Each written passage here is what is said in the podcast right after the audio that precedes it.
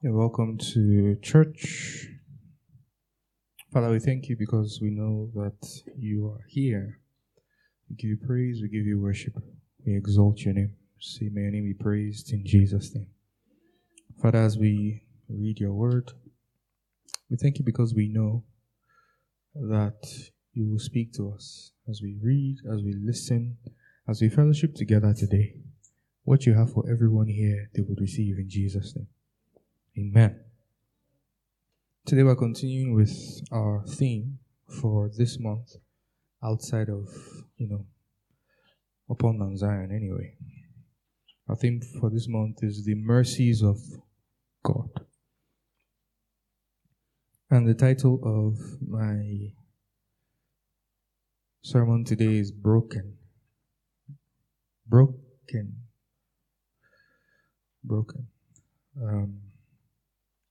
Last week we learned a lot about the mercies of God and accessing the mercy of God through praise. Amen. How many of us were here? How many of us remember that praise was the major theme? God used His servant to speak to us about the importance of praise with regards to His mercies. And today I'm going to be talking about brokenness primarily. I'd like us to open our Bibles to the book of Romans chapter 9, verse 15, just as a refresher.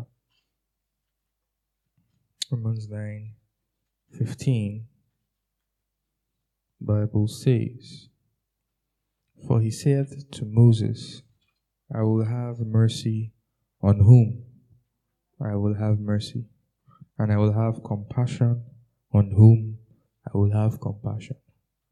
Of course, here when Paul was writing, he was quoting from the book of Exodus, Exodus 33 verse 19, where God spoke to Moses and said these things to him. Let's open our Bibles now to Psalm 51 from verse 17 to 18. In fact, you can read 16, 17, and 18. It says, "For thou desirest not sacrifice, else would I give it. Thou delightest not in burnt offering. The sacrifices of God are a broken spirit and a contrite heart. O God, thou wilt not despise. Do good in thy good pleasure unto who? Unto Zion. Build thou the walls of Jerusalem." Who is Zion? Us. The church is Zion. David wrote this psalm after he had sinned with Bathsheba, Psalm 51. And it was a psalm of repentance and brokenness from a man who truly loved God to the best of his own ability, but was also prone to making mistakes. Amen. But the beautiful thing about David is, apart from the fact that he was a man of praise, like we learned last week, he was a man that was very quick to repent. He had a very malleable heart. What does it mean to be broken? Or what does brokenness actually mean? Brokenness is a state. It's a what? It's a state. It's not a state that we are always in. Was a state that we should be in always. It's not a state that we're always in, but it's a state that we should be in always. Brokenness is said to have occurred when a person is able to see or recognize their own depravity. Right? And they are desperate for the Lord Jesus. Those two things must have happened. You must be able to see your own depravity. And it's that depravity that will lead you to a desperation for the Lord. If that has not happened to you, you are not what? Broken. It happens inside, it shows outside. And brokenness is a necessity. It's necessary for you to obtain mercy from God. Those that don't enjoy the mercy of God in their life, it's because they are not broken people. And today we're going to examine the life of two peculiar men. One more than the other, but we will compare and contrast at the very least. The first is a man called Judas Iscariot. The second is a man called Peter. What do they share in common? They were both disciples of Jesus. They also both did or committed acts that you would call grievous before God. One of them outrightly betrayed his master. The other one denied his master. Both wrong. Last week when I was giving you a hint into what I was going to teach today, I was asking you, what is worse, betrayal or denial? It's easy for us to look at Judas and say what he did was worse, but was it? Was it really? I don't think you can pick. Amen. But let's look at some things about Judas. The first thing that we can know about Judas is that Jesus knew that Judas was not one of them from the start. Jesus actually knew that Judas was not his from early in his ministry, from the beginning, because Jesus confirmed it in the book of John chapter 6 from verse 70 to 71. I don't need you to open it because of time, but I'll just tell you what is there. You can write it down though. This was after Jesus had fed the 5,000. And the Bible says that the people wanted to make him king, so Jesus left that place. And Jesus crossed to the other side, and his disciples came to meet him the next morning. Then people came and found out that he was on the other side, and they came to meet him because he had just performed a miracle. He had fed 5,000 people, and it's 5,000 men that were recorded. We don't even know how many women or children. This was such an amazing thing that naturally human beings in our selfishness, what the Jews wanted was to install him as what? Their king. So he'll be solving their problem. You see, the Jews wanted an ATM machine or a 911 call center that they can easily just download their problems to without any sort of commitment. And Jesus knew him. So Jesus delivered one of the most visceral messages he had delivered in his entire ministry. And he taught them about how he is the bread of life. But you see, because they could not understand spiritual things, Jesus was telling them they should eat his flesh. And the Jews were like, ah. And the Bible says that day many left him and never returned. It's interesting because it says many disciples left him and never returned. Meaning that apart from the 12, and you would see this throughout the New Testament, Jesus had many disciples. He had so many. In the upper room, it was recorded that by the time they got to the upper room, there were 120 outside of the 11 that were left because Judas was dead at the time. So you see, Jesus had a lot of disciples, but a lot of changes happened in those 3.5 years, and this time was one of the major changes. But where I'm going with this is when those ones left him, then the 12 that were left now said, through Peter, obviously, because he was their mouthpiece. We'll get to him later. And they said, and Jesus said, what about you 12? Aren't you also going to go? And Jesus said, where will we go? You have the words of eternal life. That's what Peter said, rather, to Jesus. And when Peter said that, Jesus asked the question. He said, did I not call 12 of you? Why is it that one of you is a betrayer? Or a traitor. That's what he said. And John makes a comment there that he spoke about Judas Iscariot, who would betray him. This happened over a year before the betrayal actually took place. So the first thing we can say about Judas is Jesus knew very much that this one is not for me, or is not with me. The second is that John and the other disciples probably knew that Judas was a thief. Because in the book of John chapter 12 verse 6, and I'll also tell you what happened. This was when Mary brought the alabaster box and broke it, and the Bible says that the smell of it filled the room, and everybody knew that oil was very expensive. Then Judas opened his mouth and said, "That's why she's wasting this oil. That this is something that they could have sold and collected the money and given it to the poor." But even before Jesus replied Judas to tell him, "The poor you will always have with you. She's doing this in preparation of my burial," John wrote and said, "And he did not want to actually give it to the poor, because Judas was the one that held the purse, and then usually he taketh from it." Meaning that John was aware, even then, and probably with the other disciples, that Judas was what? A thief.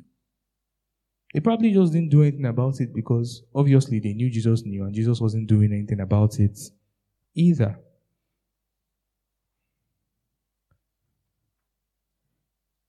The reason I'm pointing out these things about Judas is this. If you look through the New Testament, at no point in our interaction with Judas Iscariot do we ever see a man that is actually committed to Jesus in any way. Yes, he followed him, but we do not see a man that is committed to Jesus in any way. So the end result of such a relationship was always going to be a form of betrayal. Are we following? If Judas did not betray Jesus the way he betrayed Jesus, and of course, obviously, he had to betray him that way because of the prophecy, Judas would probably have abandoned them once Jesus was what? Was gone. Because he was never really what? With him. Judas was never really with Jesus. Not in his heart. We have no indication that he was committed to him in any way. Even the disciples in the Bible that never spoke or uttered a word, we would see comments here and there made of them, or made of them in general, that would show that there's a level of what? Of commitment to the master, a level of belief in what the master is actually saying and doing. So you see, brokenness is not for the Judases. It's not. It's not, in that there are a lot of people that go to church but are not actually committed to him. There are people that have not given their lives to Jesus, but they like religion. They are not really surrendered at all. But there's one advantage or the other that they are seeking. And so they are what? They are going. Whether that advantage is advancement, political fulfillment, because there are a lot of that going on today, financial fulfillment, whatever the case may be. There are people that are in church because they are looking for their husband or their wife, not because they have surrendered to God. They are just what? They are in the crowd, they are following. For those people, a form of betrayal is their end, no matter what. They will betray their Lord, or the Lord they claim to be following. Once they get their hands on that thing, and once Judas hits the jackpot of what? Of 30 pieces of silver, the jig was up for him. And his end was always going to be his end. So today we're not going to be focusing on the Judases. We're going to be focusing on Peter, because we are the Peters. I hope we are the Peters and not the Judases. I'd rather be a Peter, even with his flaws. Because you see, Peter wasn't a perfect man. So let's talk about Peter for a bit. Characteristics of Peter. Number one, Peter was committed to Jesus to the best of his ability. Please indicate and note that, to the best of what? His ability.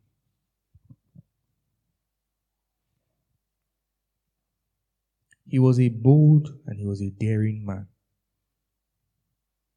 who naturally became the leader of the disciples, not because he had been appointed. That came later. But he became their natural leader because, number one, he was the oldest. But number two, Peter was a very instinctive man. He lived his life by instinct. And on the surface, you might think, oh, that's a good thing, but that's not a good thing. Because an instinctive person that lives his life by instinct is someone that can be used by both God and the devil. And that's why you see that in the space of a few verses, the same Peter that Jesus was saying, who do they call me? Who am I? And he says, you are what? You are Christ, the Son of the living God. And Jesus said, flesh and blood did not reveal this unto you, but my Father in heaven. The same Peter that was a vessel that the Spirit of God spoke through because he was the first to answer every question. Best students in class. Was the same Peter. A few verses after, when Jesus announced at first that he told them plainly for the first time that he was going to die, Peter pulled him aside and said, Lord, do not say this thing. And Jesus said, get behind me, who? Satan. Peter was an open vessel. In this state that he was, he could be used by both God and what? And the devil in the space of a few minutes. Peter was a man who jumped into the sea and said, Lord, if you see you, tell me to come. Was that an act of faith? No, it was instinct. Peter lived his life by instinct. And yes, initially he had the faith to get on that water and start going. But because Peter is an instinctive man, eventually he realized what he was doing. And he started to what? To sink. And Jesus held him and said, why did you what? Doubt. So he had good qualities in that he could run with what the Lord told him. But he could not run to the end.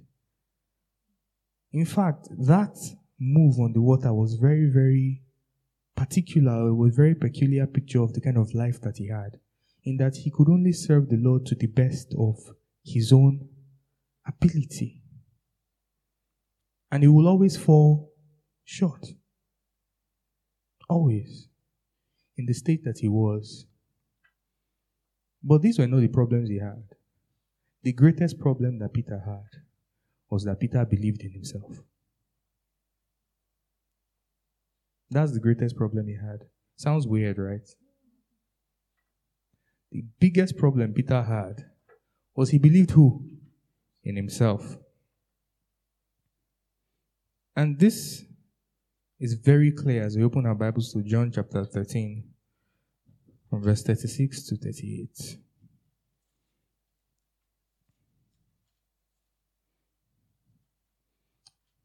John 13, from verse 13, from 36 to 38. The Bible says, Simon Peter said unto him, Lord, whither goest thou? Jesus answered him, Whither I go, thou cannot follow me now, but thou shalt follow me afterwards. And Peter said unto him, Lord, why cannot I follow thee now? I will lay down my life for thy sake. And Jesus answered him, Wilt thou lay down thy life for my sake? Verily, verily, I say unto thee, the cock shall not crow till thou hast denied me thrice. Peter did what? He believed in himself. In the world today, I would say that Peter backed himself. You know, it's common language. I see it a lot. On Twitter, on LinkedIn, they say you should back yourself. Back yourself means you should believe in yourself. You know, back yourself. That's the expression. So it's like whatever you can do, whatever skill, whatever talents, you have to back yourself. I see it a lot on LinkedIn particularly. Because I'm on LinkedIn a lot. I see a lot of life coaches, 20-something-year-old, just graduated from NYSC. And they tell us to what? To back ourselves. But you see, Peter believing in himself is the very reason why Jesus knew that he could not depend on him. Do you understand? Jesus knew that I can't depend on this one. Jesus knew that I can't rely on what? On Peter. Can't rely on him. Can't rely on him. Because he believes what? Himself. When Peter was saying all these things to Jesus, he wasn't lying. He really thought that he could what? Die for the Lord. And in other accounts, you would see that Peter did not just do this. He even said, even if the others, even if the others do what? Abandon you. Me, I will not abandon you. In other accounts, you see that Peter, after he said that he will not abandon, the rest now joined their voice and said too, we too, Master, will not abandon you. A rebel leader. It's very interesting to read it. But it's because of this that Jesus knew that he could not depend on him. Because the final thing that we need to know about Peter before we actually look at the Lord's solution to Peter's condition is that Peter had great potential, and even the devil knew it. The devil knew it. In Luke chapter 22, this same account, let's go to Luke 22. And let's see what Jesus said to Peter. This was just before Peter's denial. Luke 22 from verse 31 to 32, it says, And the Lord said, Simon, Simon, behold, Satan has desired to have you, that he may sift you as wheat. But I have prayed for thee, that thy faith fail not, and when thou art converted, strengthen thy brethren. So you see, Peter's leadership potential is something that's not just Jesus knew, but the devil also what? Knew. There was a target on Peter's back by the devil. And Jesus knew, and Jesus said, I have what? I have prayed for you. But the question is, how exactly would the devil have been able to sift Peter like wheat?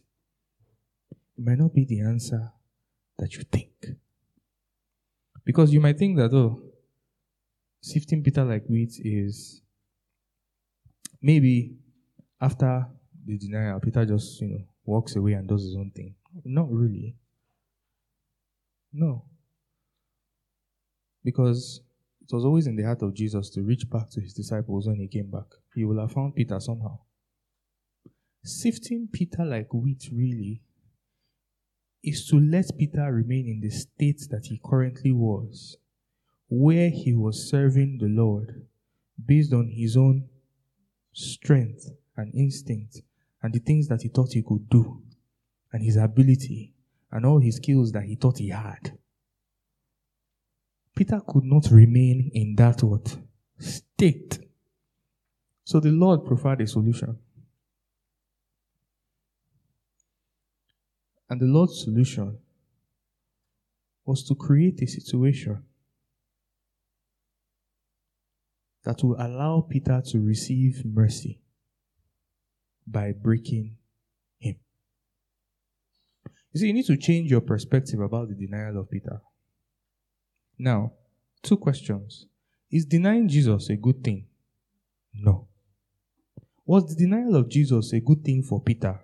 Absolutely yes. Absolutely what? Yes.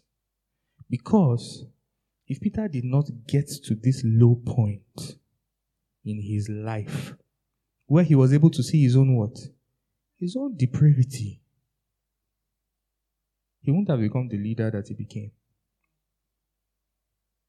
It would have been impossible. He had to get there first. He had to get to a point where everything good that he saw in himself became rubbish to him. It became what? Rubbish to him. And everyone that wants to serve God and obtain mercy from the Lord must have this happen to them. We can look at Peter, but we see it in the life of Paul too. He says it a lot. With all Paul's education, when he was writing to the Corinthians, he said, I didn't come to you with any intelligent words. I didn't come to you with anything special, but I came to you preaching one thing, Christ crucified. Christ what? Crucified. Essentially, Paul got to a point where all the things that he thought were good about himself became what? Useless to him. His education, his exposure, he committed career suicide. On account of who? Of the Lord. Brokenness has to happen to all of us. And when God wants to break you, it is that thing that you hold on to that you think makes you special. That you think makes you what? Good or worthy or able to serve, that is going to target. And we all have that. It doesn't show on our face. It's not about how humble you look or how much sa or ma you say to somebody. There's always something to break. Amen. Which is why it's a state. Because for Peter to become the man that Jesus would be able to rely on, he had to pass through this thing. Which is why Jesus told him, he said, where I'm going, you cannot follow me now. But you'll be able to follow me what? Afterwards. What's Jesus talking about? He's not talking about heaven. He's talking about Peter becoming the kind of man that will suffer for him. That Peter in that state could not pay the price and make the sacrifices that needed to be made for the gospel to reach the places that it needed to reach. Peter could not do it. He thought he could. But ultimately, he was a selfish man. Ultimately, the love that he had for his Lord was corrupt. It was rooted in what? Self-serving and selfishness. But Peter could not see it. So the denial made him to what? To see himself. He saw what? Himself. I'm going to read two accounts of this. There are two accounts of this denial. And the first exposes something that happened externally. And I'll use it to teach you one lesson. And the second exposes something internally, which you can learn from. And then we would close for today. Let's look at the accounts in John for the external. Now, the account in John almost plays out like a movie, in that we're switching from scene to scene, in that we're switching from where Peter is to where Jesus is being questioned. Then we switch back to where Peter is to where Jesus is being questioned. This happened between verse 18 and verse 27. I'm not going to read the whole thing, but I'm just going to show you some things. Let's start from 15. It says, and Simon Peter followed Jesus, and so did what? Another disciple. That disciple was known unto the high priest and went in with Jesus into the palace of the high priest. But Peter stood at the door without. Then went out that other disciple, which was known unto the high priest, and spake unto her that kept the door, and brought in Peter. Then saith the damsel that kept the door unto Peter, art not thou also one of this man's disciples? He said, I am not. And the servants and the officers stood there, who had made the fire of coals, for it was cold, and they warmed themselves. And Peter stood with them and warmed himself. Let's get to 25. 25, and Simon Peter stood and warmed himself. And they said therefore unto him, art not thou also one of his disciples? And denied it, and said, I am not. And one of the servants of the high priest, being his king's man, whose ear Peter cut off, said, did not I see you in the garden and with him? Then Peter denied again, and immediately the cock crew. Now, you have to be able to examine all the accounts of these events to actually have a full picture. In that, for example, we read here that Peter cut off an ear, but we know that Jesus healed that ear. He reattached the ear, right? But if there's anything that I want you to gain from here, it is the fact that there was somebody else there with Peter, right? And that disciple is most likely the person that is writing this book, Apostle John. And how we even know that it was John is because John was the only disciple that was present till the end of this event. Because John was there when Jesus was on the cross. Nobody else was.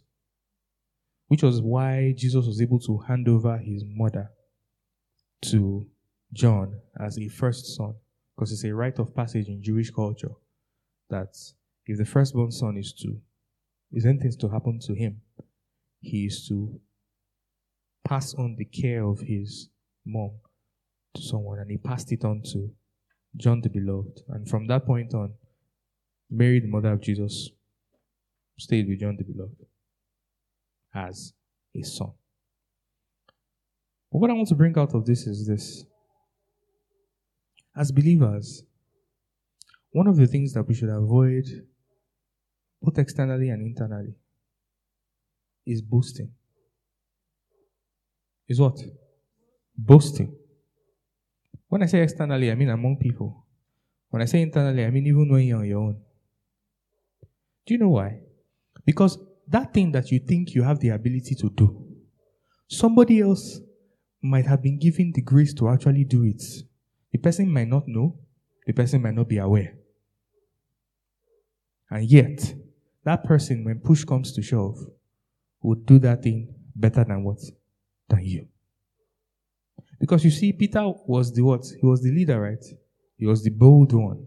He was the one that was unshakable. No matter what, nothing will happen to him. John did not say he is what?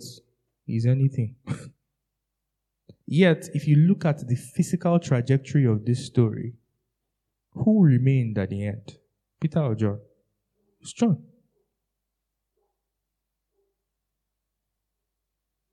A lot of times, what kills believers is when we start to experience a little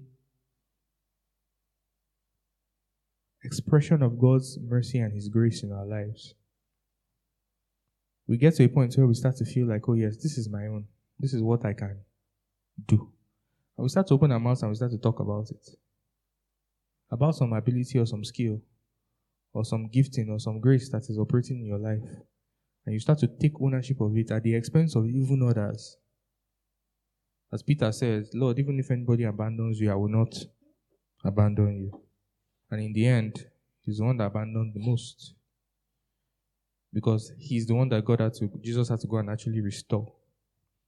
And it's so interesting how the Bible is written, because when you read through, you see that at some point after the death of Jesus, it says that, and the disciples were gathered, and Peter. Read your Bible. Until Jesus went, at the end of this book, John, to bring Peter, restore Peter, when Peter went fishing, and he went and said, "Lovest thou me?" And Jesus and Peter said, "Master, you know I love you." He says, "Feed my sheep, feed my sheep, feed my lamb." Until that point, after this betrayal, it was always referred to as the disciples and what? And Peter. Yes, he was with them physically, but something had happened. Something had happened. He had denied his master. So Christ had to go and what? Restore him. Fulfilling what he said to him, he said, "When you are what? When you are converted, strengthen your brethren." Yes, there's no doubt that he was still the one that was going to have to lead them. But he had suffered from a failure of what? Of belief in himself. Of thinking that somehow his strength can what? Can carry him. That his strength can do it for him. When we are like this, when we are in this state that Peter was, mercy will be very far from you. God's mercy will be what? Far from you. You can't experience it. You can't. Second thing that I wanted to show you is in the book of Luke, the second account, which is an internal thing, which is when the actual breaking actually took place. The moments that broke Peter. And it's in Luke chapter 22. Let's just read 60 to 62 for time. The Bible says, "And Peter said, Man, I know not what thou sayest.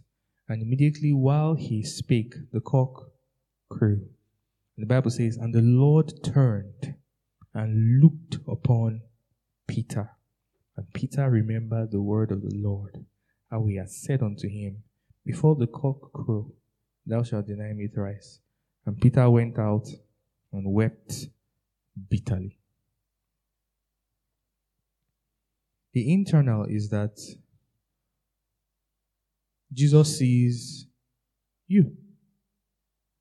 So if you read the story, particularly if you compare it with John's account, you find out that it was impossible for Jesus to physically hear what Peter was saying and how he was denying him.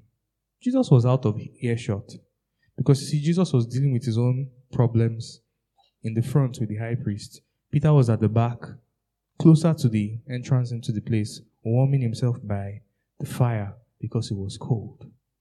And when you read your Bible, you have to read your Bible with imagination sometimes. It's necessary so that you can understand the events that take place. And when I read this place, even I shiver. I shiver. Because, think about it. Peter is warming himself by the fire, going about his merry denials. And he denies the third time. And Jesus, from where he was, found Peter in the crowd. Of course, he knew where he was. And Jesus looked at him just to make sure that he gets that, yes, you see what? See yourself. The way I told you, this is who what you are. And the Bible says that Peter went out and wept bitterly. Jesus sees you.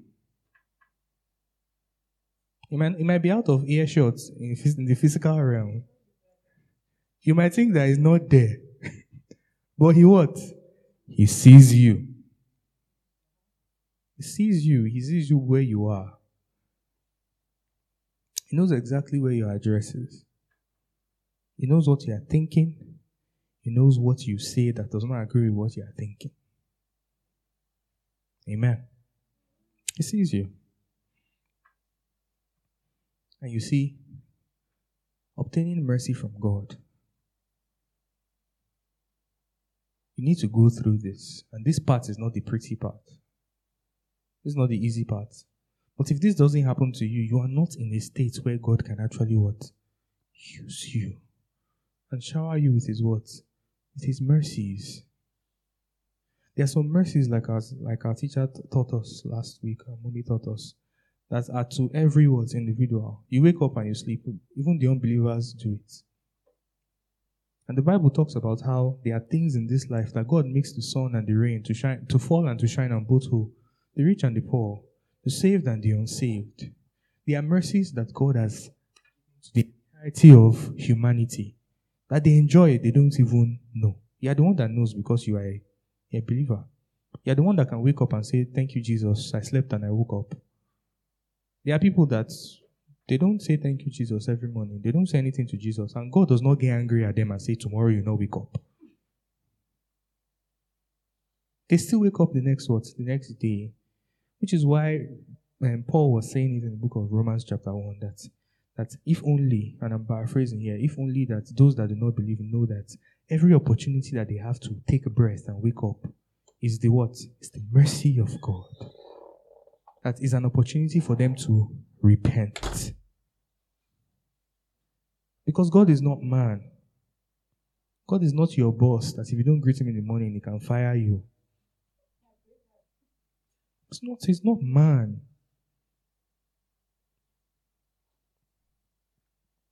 It's not your lecturer. That small thing, you have to bow, you have to bow low. Even as a not undergraduate now, master student, be carrying his bag everywhere. Because you just know that that's probably the extra 2 marks. Not even for you, for the whole class.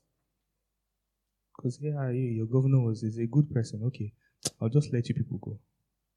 But you have to pay what? Obeisance. Like he's God. And yet, the God in heaven, some people wake up and don't even acknowledge his existence. Some people go online and tweet that he's not real.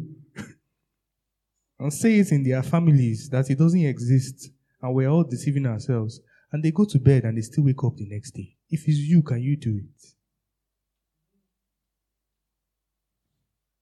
If it's you, won't you be angry?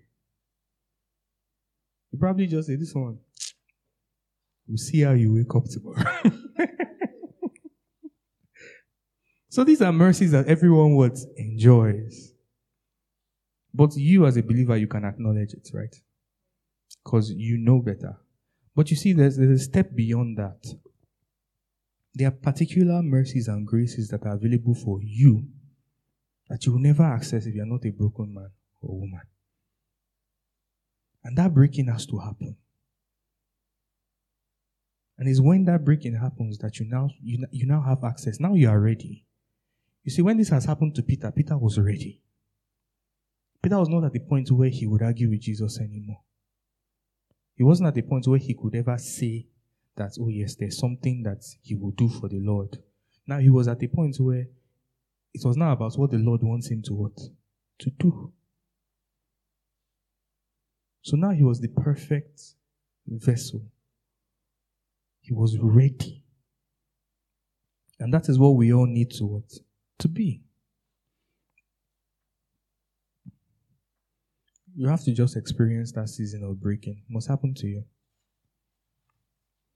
I want to show you a perfect picture of breaking in the book of Matthew. Then we'll stand up and we'll pray. Let's open our Bibles to Matthew chapter 6.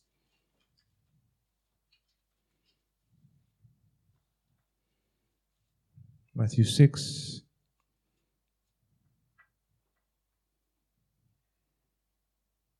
No, sorry. Mark 6.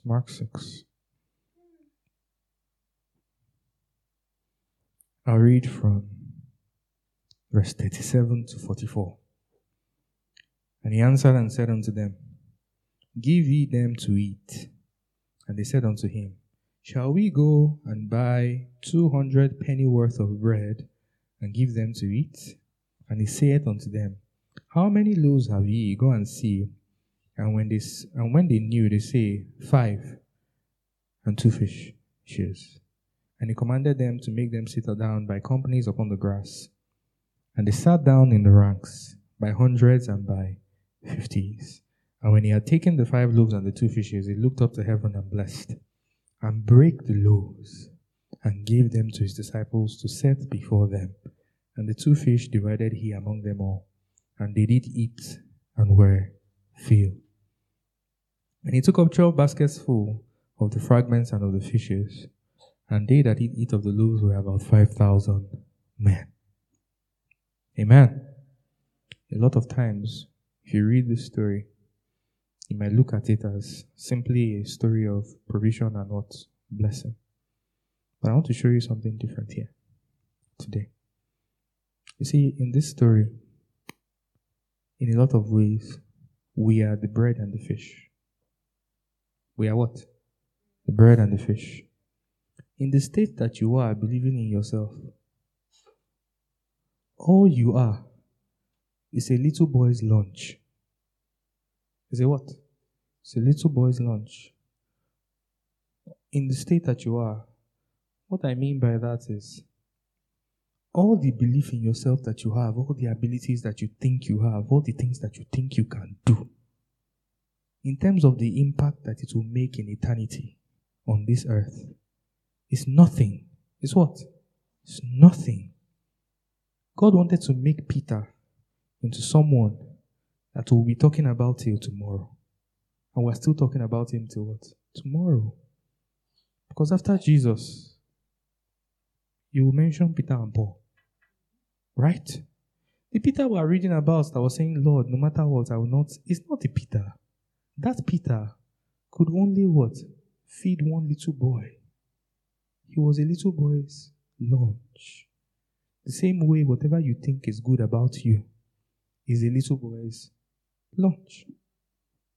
But you see, when that bread and fish entered the hand of what? Of Jesus. And he broke it. He fed 5,000 men. And we're not even counting the women and the children. What God wants to do with you is more than you can ever imagine. The impact that He wants to make with individual lives and the things that He wants to use you to accomplish for Himself and for eternity, and not the concepts that you have in your head of where you want your career to be or your 5-year plan or any of that nonsense that you carry on your head. It's not that. All those things that you have are just what? A little boy's lunch. No impact. Zeros, nothing. If only you can place yourself in the hands of who? Of Jesus. And let Him break you. It's not be a pretty experience. But you see, you will feed what? 5,000. It is only such a person that can actually do exploits for God. Until that bread entered Jesus' hand, it was just bread. You have to submit yourself to what? To His hands. And let Him do that job. Let Him take that thing and turn it to nothing, so He can actually walk through you. If not, you just keep struggling. You keep what? Struggling. And you will not experience His mercy. You won't experience His mercy. Not because He's not willing to give it, but because you are still in the level of me. It is I can. You still think that there's something that makes you important to God, something you can do. There's nothing. There's what? Nothing. Peter said, all flesh is like grass that withers away. It's nothing. When you hear of the experiences of people that come into this world and the next minutes they've blinked out of existence, we don't need to hear disaster for us to appreciate life. Why do we always have to hear these bad things happening before we remember that God is good and we have to submit ourselves to Him? Why does He have to get to that point? Why can't we reflect on our own and let Him do what He wants to do with us? Why don't we voluntarily place ourselves in His hands so that He can walk on us and break us and mold us into who He wants us to be? And that scripture says that we are clay in the hand of the potter, right? Have you done clay work before? I did it in secondary school because I did fine arts. It's not easy, because when you get the hard chunk of clay, you now what? You now break it. You break it, pour water, and you now knead before you now actually start molding it into whatever thing you want it to become. Do you think the clay is enjoying it? No. That's the picture of man and God. But you see, even that is an act of what? Of mercy. Because until you place yourself into the potter's hands, you are just a rock that people are what? Are kicking about. You have no function and no use. But you see, when that master potter is done with it and he makes a bowl, or he makes a cup,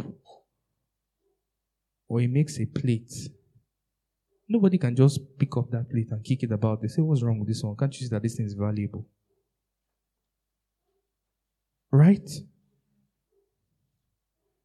So why would we be satisfied just being rock?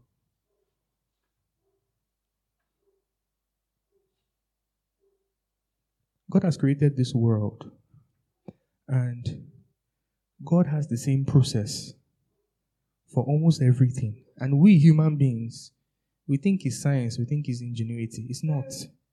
We got it from God, because it's how He set up what? The world. How come that almost everything that is precious in this world today has to pass through some form of suffering? Before you get gold, it has to pass through fire. Before you get diamonds from coal, or from what happens? It has to become carbon. You have to refine it. How come every precious thing that the world says is precious has to go through some form of what? Refinement, pain, suffering, brokenness? It's because it has no value until that happens to them. Where did we get it from? It's God. Because that's what He's supposed to do with us. We have to let Him. Amen. Let Him break you. In every area of your life. Let Him do it. If not, you'll never experience mercy in that area. You'll just be struggling. Scripture says that in a house, there are many vessels. There are vessels of gold, there are vessels of clay, there are vessels of iron, there are vessels of silver.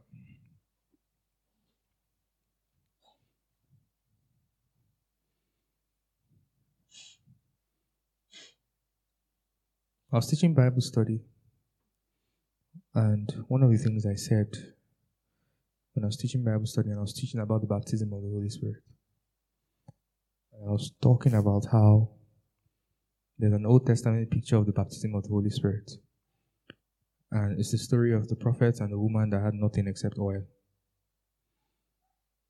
She was what? Impoverished. She was about to lose her children.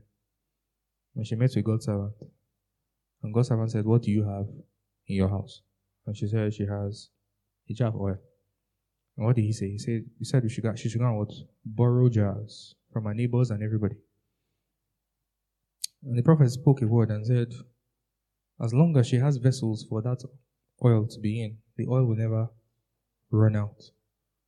But as soon as the vessels end, the oil will also cease. And that's what happened. And that's a picture of what the Holy Spirit does to us. We can never have all of the Holy Spirit. He is God. It's how much of ourselves we give to Him that He was. He fills up. That's a spiritual principle. Which also means that the kind of vessel that you are in the house of God is really, really dependent on how much of yourself you have placed in His hands for Him to actually mold. You see, if you are keeping something away, if you are keeping your family away, if you are keeping your finances away, if you are keeping your marriage away, or your relationship away, if you are keeping your career or your profession away, if you are keeping your friendships away, if you are afraid that God will ask you to give up something in an area of your life that you are not ready to give up, and so you are keeping it away from Him, what you're saying is you don't want the best from Him in that area, and you will never experience His mercy. And whatever happens to you in that area of your life, even if you're a Christian and you're speaking in tongues, is your fault. It's not going to be because God does not want to have mercy on you. The Bible says His mercies are new every morning. And great is His what? His faithfulness. It will be your fault. So this morning, I want you to open your mouth and I want you to talk to God. We sing a lot of I surrender songs, but we don't really surrender. I want you to say it to Him and I want you to mean it this time. And say, Lord, this area of my life, mention the area to Him. I am surrendering that one to You today. I'm giving it to You. For You to break it and mold it into what You want it to be. I want you to open your mouth and pray. Pray loudly. This is not a quiet prayer. I want you to open your mouth and I want you to say to God, Lord, this area, mention that area. I have been keeping it away from You. I have been holding it back from You. I have not given it to You so that You can break it. And Lord, I am giving it to You today so that I can experience Your mercies in this area of your life, so that I experience Your mercies, Lord, so that Your presence will not be far from me, so that I will not lack Your presence in this area of my life. I stop holding it to myself and I give it to You. I stop holding it to myself and I give it to You today. In the name of Jesus, I invite You. In the name of Jesus, Mazatase briefo tashaya. In Jesus' name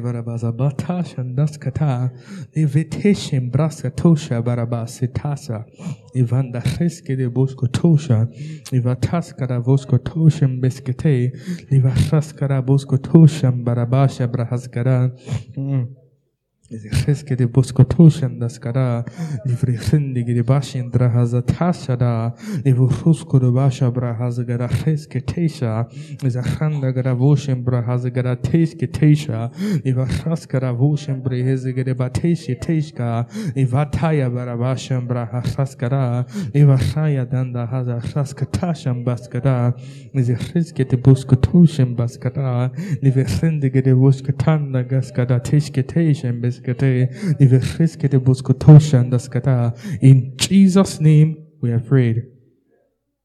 For some of us, you have too much self in you. Too much what? Self. You're too self-absorbed. You're too caught up in your own life and your own stuff. You're too obsessed with yourself and your dreams and your goals and your plans and the things you want to do. You need to be free from yourself, because you see, self will destroy you. It will what? It will destroy you. Please don't believe the messages that you hear that are very motivational and self-serving. They are lies. They are perpetrating lies. And the people that preach those messages are coming with the spirit of the last days. It's the spirit of the Antichrist that is inspiring men and women to teach people to look to themselves, to look inward rather than to look up. Amen. You need to be free from what? Yourself. Blame the devil for a lot of things. The devil himself, his influences, you make it so easy for him. You make it what? Easy for him. Because you are so obsessed with you and what you want and what you want to do and what your plans are and your achievements and your goals. And you've never for once meditated more than maybe when we come to church or a few moments about what God wants and what God demands from you. It's time to take action. The messages that we've preached on this altar, for the length of time that some of us have been here, it's enough for some people to start their own churches. Amen. Amen. I was teaching yesterday in Bible school. One of the things that I was talking to Bella about when I was teaching in diploma, because we're talking about Paul, and we'll pray about self after this. We're talking about Paul, and we're talking about how when Paul, in the book of Acts, he came to the house of Philip the evangelist and Agabus the prophet, and he tied his hand with a belt. Agabus tied his hand with a belt and said, whoever owns this belt, when the person enters Rome, this is how they will bring him inside Rome. Just prophesying Paul's arrest in Rome, right? And then the disciples were trying to convince Paul not to go. And Paul said he's going to go. And me and Bella were discussing, and Bella's like, can't that be seen as stubborn? I'm like, well, on the surface, you and I will say that he's what? Stubborn. That's a warning of what? Of danger. That God is trying to save his what? His life. But I said, you need to understand the heart that Paul had and these apostles had. They thought Jesus was coming tomorrow. These people were not living their lives like one day, 2,000 plus years after, there will be a Bible. If they knew that it was going to take that long, this Bible might even be more than this. They might have written more. They didn't chronicle their lives. What we have in this Bible are simply letters and accounts that some people wrote. For what? For the church.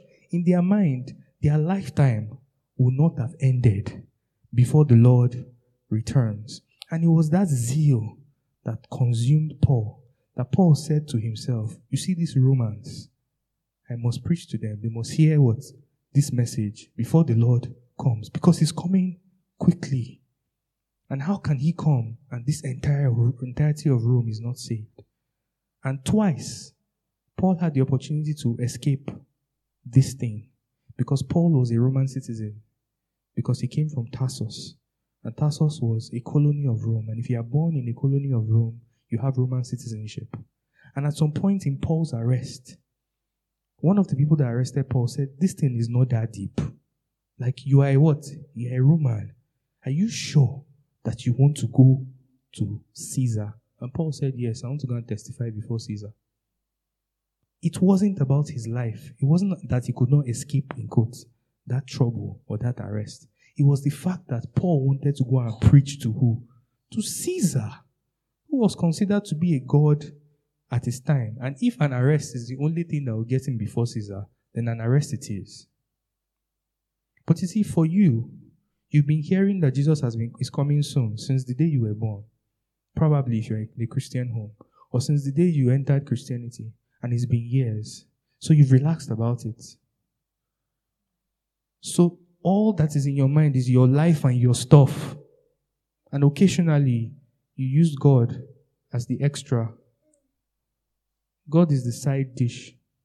God is the appetizer before the main meal.